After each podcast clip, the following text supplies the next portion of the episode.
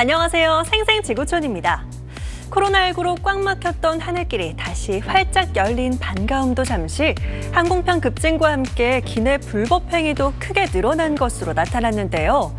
요즘 비행기 여행이 겁난다는 소리가 나오는 이유 바로 지금 보실 이런 소동 때문이 아닌가 싶습니다.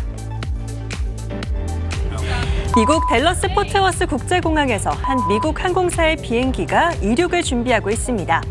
그런데 기내한 분위기가 좀 어수선하죠. 한 여성이 승무원을 붙잡고 격하게 항의를 하는가 싶더니 뭔가 뜻대로 되지 않았나요? 고래고래 욕설을 퍼부으면서 통로를 누비고 다닙니다.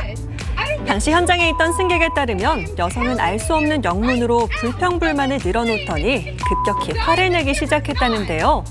술이나 약물에 취한 듯 발음이 부정확하고 격앙돼 있었다는 목격담이 나왔습니다.